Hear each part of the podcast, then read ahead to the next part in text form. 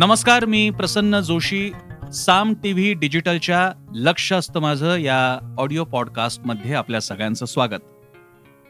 लक्ष असतं माझं या ऑडिओ पॉडकास्टच्या माध्यमातून आपण दररोज नेहमीच्या बातम्यांबद्दल, बातमी न झालेल्या पण बातमी होऊ शकत असलेल्या अशा विषयाबद्दल, व्यक्तींबद्दल, घटनांबद्दल, संस्थांबद्दल बोलत असतो.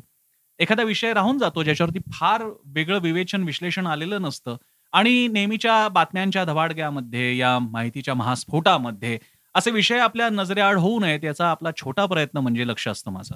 आणि असाच एक विषय आज मी तुमच्यापर्यंत घेऊन आलेलो आहे आणि त्या विषयाचं मी नाव ठेवलेलं आहे की प्रोटीन घेऊन फुगलेलं अंग म्हणजे बॉडी नसते राजा. आता प्रोटीन हा शब्द आहे पण त्याला साधारणपणे त्याचं कन्नोटेशन, त्याचा अन्वयार्थ हा आपण असा घ्यायचा आहे, मथितार्थ असा घ्यायचा आहे की ज्याप्रमाणे पी हळद आणि हो गोरी हे शब्दशः घ्यायचं नसतं, आपण अर्थ जाणून घ्यायचा असतो. त्याचनुसार हे म्हटलेलं आहे आपण की घेतले हेल्थ सप्लिमेंट्स, घेतल्या स्टिरॉइड्स, बनवली अशी मजबूत बॉडी जी वाटते मजबूत पण आतून पोकळ आहे, ही म्हणजे बॉडी नव्हे. हा विषय घेण्यामागचं कारण म्हणजे मधल्या काळात एका उमद्या तरुण अभिनेत्यानं जीव गमावला. त्याला हार्ट अटॅक आला आणि त्याचं निधन झालं. दुःखद निधन झालं, वाईट झालं.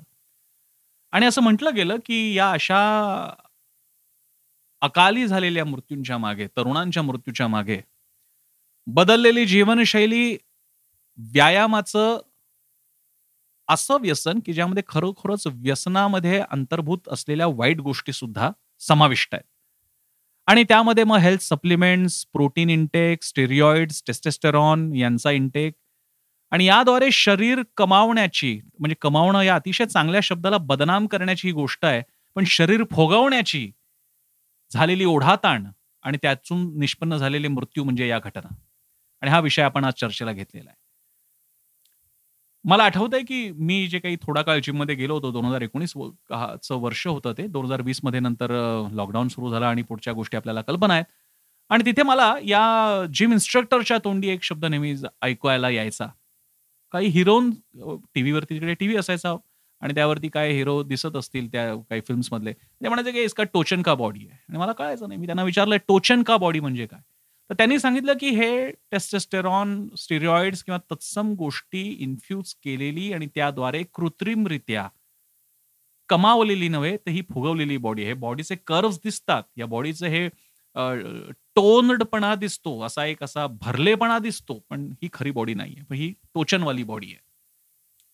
आणि नंतर मलाही हे कळत गेलं की मी सगळ्या जिम्सना यामध्ये दोषी ठरवणार नाही, पण अनेक ठिकाणी असं होतं की सुरुवात प्रोटीन पासून होते. सगळ्यात पहिली सुरुवात, मी म्हणून जाणीवपूर्वक या विषयाला नाव प्रोटीन शब्द का वापरला, सुरुवात प्रोटीन पासून होते. काय असतं वे प्रोटीन, तिकडे त्या डबे ठेवलेले असतात, ते दिसायला अतिशय आकर्षक असतात, त्यामध्ये त्या अतिशय कमावलेल्या बॉडी असलेल्या पुरुषाचा फोटो असतो आणि मग वे प्रोटीन घेणं सुरू होतं. मग वे प्रोटीन झाल्यानंतर मग दुकानदार सांगतो किंवा तिकडचाच इन्स्ट्रक्टर सांगतो की एन्झाईम्स असलेले प्रोटीन्स घ्या, असे वगैरे गोष्टी होतात. आणि आपण सुद्धा बाबा प्रोटीन्सच आहेत, आपल्याला माहीत असतं डाळीमध्ये प्रोटीन, सोयाबीनमध्ये प्रोटीन, मांसाहारामध्ये प्रोटीन, तर हे प्रोटीनसारखे प्रोटीन काय आणखी कंडेन्स स्वरूपातले आपण ते घेतो. आणि सांगणारा आपला जिम इन्स्ट्रक्टर असतो, जिममधला कोणीतरी सिनियर मेंबर असतो ज्याची चांगली बॉडी असते, मग तो सांगतो मी वे प्रोटीन घेतो, मग आम्ही सुद्धा सुरू करतो. वे प्रोटीन पाशी ही गाडी थांबत नाही, ही गाडी नंतर आणखी पुढे जाऊ लागते. कारण आम्हाला 6 महिन्यामध्ये, वर्षाच्या आतमध्ये आम्हाला बॉडी कमवायची असते, आम्हाला 6 पॅक हवे असतात, आम्हाला बायसेप्स, ट्रायसेप्स, आम्हाला शो ऑफ करायचे असतात. आणि मग त्यातून जर का आमचं करिअर, आमचं दिसणं, आमचं तथाकथितरित्या कमवलेली बॉडी असणं याच्यावरती अवलंबून असेल, मध्ये मॉडेलिंग असेल, तो अभिनय, ते अभिनयाचं क्षेत्र असेल, सिरियल, चित्रपट असतील किंवा तत्सम काहीही, तर आम्हाला त्या बॉडीची जीवघेणी गरज असते. ती बॉडी कमावलेली, तथाकथितरित्या भोगवलेली बॉडी असणं आमची गरज असते. आणि वेळ तर नाहीये आणि शक्य तर होत नाहीये, कारण तुमच्या शरीराची तेवढी धारण क्षमता नसते. आणि म्हणून आम्हाला मग लागतात, ह्याला टोचन लागतात. आम्हाला सुरुवात होते वे सप्लिमेंट पासून, या वे प्रोटीन पासून, आणि जातो आपण तिथे.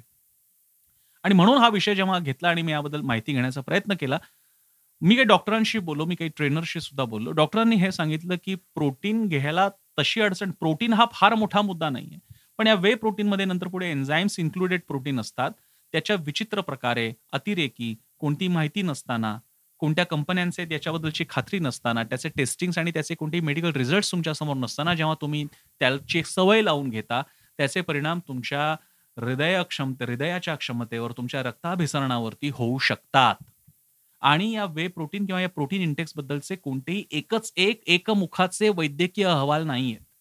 वेगवेगळ्या प्रकारच्या गोष्टी समोर येतात. काही गोष्टी म्हणतात की किडण्यांवरती परिणाम होऊ शकतो, कारण अशा प्रकारचं प्युअर प्रोटीन, कंडेन्स प्रोटीन तुमच्या शरीराला पचवायची सवयच नसते, कारण ते प्रोटीन आपण घेतच नाही, आपण नैसर्गिक स्रोतातलं प्रोटीन घेत असतो. प्रोटीनची ही कथा असेल तर टेस्टोस्टेरॉन, स्टेरॉइड्स यांचा वापर तुमच्या शरीरावरती कोणते परिणाम करत असेल, कधी कुणाचं तरी बघून, कधी कुणीतरी सांगितलंय म्हणून, कधी पियर प्रेशर म्हणून, कधी जिमचा इन्स्ट्रक्टर असतो म्हणून, या गोष्टी आपण सुरू करतो. पण ॲट व्हॉट कॉस्ट याबद्दलची माहिती आपण घेतलेली नसते. त्यातून अनेक जण याबाबतीत जागरूक असतात आणि ते माहिती घेतात. पण अनेकदा डायटिशियन, जिम मधल्या कोणीतरी सर्टिफाईड डायटिशियन वगैरे असतो, सर्टिफाईड काय तुमच्या आहाराबद्दल माहिती देणारा असतो, तो सर्टिफाईड आहे, तो डॉक्टर आहे का, पण त्याला तुमचं शरीर कळलंय का, त्याला तुमच्या शरीराचा प्रकार कळलाय का, बॉडी टाईप कळलाय का, आणि त्यानुसार तो तुम्हाला प्रिस्क्राईब करतोय का. किती जिमच्या संस्था याबद्दल प्रकर्षानं भूमिका घेतात आणि काही जाणीव जागृती करतात, हा खरंच प्रश्न आहे. तुमच्या माहितीसाठी, आता मी ज्या अभिनेत्याचा उल्लेख केला त्याच्या मृत्यूनंतर गेल्या काही दिवसात मुंबईमध्ये अशा जिमवरती धाडी टाकण्यात आलेल्या आहेत, तिकडे नेमकं काय चालतंय जाणून घेण्यासाठी. आज आपण मोठमोठ्या जिममध्ये जातो, अतिशय सोफिस्टिकेटेड, उत्तम दर्जाच्या, AC वगैरे असलेल्या, सगळ्या प्रकारच्या सोयी असलेल्या जिम. पण तिथे जेव्हा तुम्हाला हळूच सांगितलं जातं, घे प्रोटीन सुरू कर, आण डबा, मी तुला डबा देतो, सगळा स्वस्तातला डबा तुम्हाला मी देतो, प्रोटीनचे ₹500 वाचवा, ₹1000 वाचवा, आणि पुढच्या एक टप्पे आपण गाठायला लागतो. याच्यावरती नियंत्रण कोणाचं आहे? लोकांकडे पैसा आहे, मुलांना पाठवलं जातं, मुलं त्या जिमला जातात, त्या आकर्षक डब्यांना भुलतात. आई वडिलांना वाटतं बाबा जिम तरी करतोय, व्यायाम तरी करतोय, वाईट काय आहे त्यामध्ये, आणि प्रोटीन तर लिहिलेलंच आहे त्यावर. आणि शेवटी त्याचे प्रमाण, त्याचे परिणाम तुम्हाला लगेच नाही लक्षात येणार आहेत. मग या सगळ्या गोष्टी, हा एक प्रचंड मोठा व्यवसाय बनलेला आहे, धंदा बनलेला आहे. अनेक ठिकाणी, मी पुन्हा म्हणतोय सगळे नव्हे, पण अनेक ठिकाणी जिम इन्स्ट्रक्टरचं पॅरलल उत्पन्नाचं साधन म्हणजे हे डबे खपवणं. खरंच आपलं शरीर त्यासाठी आहे का? सगळ्यात पहिली गोष्ट, जर का हे इतकं सहज उपलब्ध असेल तर ते शरीराला आवश्यक असतं का? ते इतक्या सहज निसर्गानेच का नाही उपलब्ध करून दिलं? ते तुम्हाला त्या त्या प्रमाणात खावं लागतं. म्हणूनच तुम्ही डाळ म्हणजे डाळ पीत बसला असं होत नाही, सोयाबीन म्हणजे सोयाबीन खात बसला असं होत नाही. तुमच्या गरजानुसार तुम्हाला तुमचा आहार मॉडिफाय करावा लागतो, आणि तो करताना तज्ज्ञांची मदत, शक्यतो नव्हे अपरिहार्यपणे डॉक्टरांची मदत तुम्हाला या बाबतीत घ्यायला हवी, पण ती घेतली जात नाही.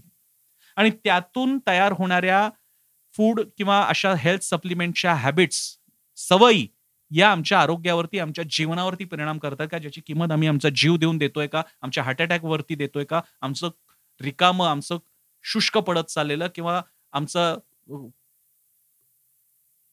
एक पोकळ बनत चाललेल्या शरीराच्या रूपाने देतोय का? हा विचार करायची वेळ आलेली आहे.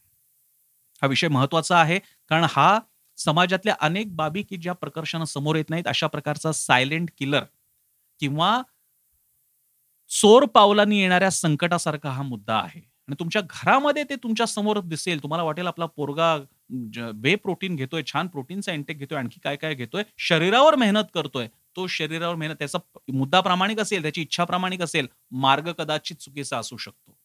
आणि याच गोष्टीकडे लक्ष वेधण्यासाठी आजचा हा लक्षस्थ माझाचा पॉडकास्ट एपिसोड होता. तुम्हाला कसा वाटला मला जरूर कळवा. मी फेसबुक, इंस्टाग्राम, ट्विटरवर आहे. साम टीव्ही सुद्धा फेसबुक, इंस्टाग्राम, ट्विटर आणि युट्यूबवर आहे. युट्यूबवर आमचा चॅनल आहे, सबस्क्राईब करा. आमची वेबसाईट आहे samtv.com, जरूर पहा. आमचा ऍप आहे, मोबाईलवर डाउनलोड करा. आणि आमचा चॅनल साम टीव्ही जरूर पहा. दररोज चांगल्या, विविध, विश्वसनीय, वेगवान बातम्यांसाठी. धन्यवाद.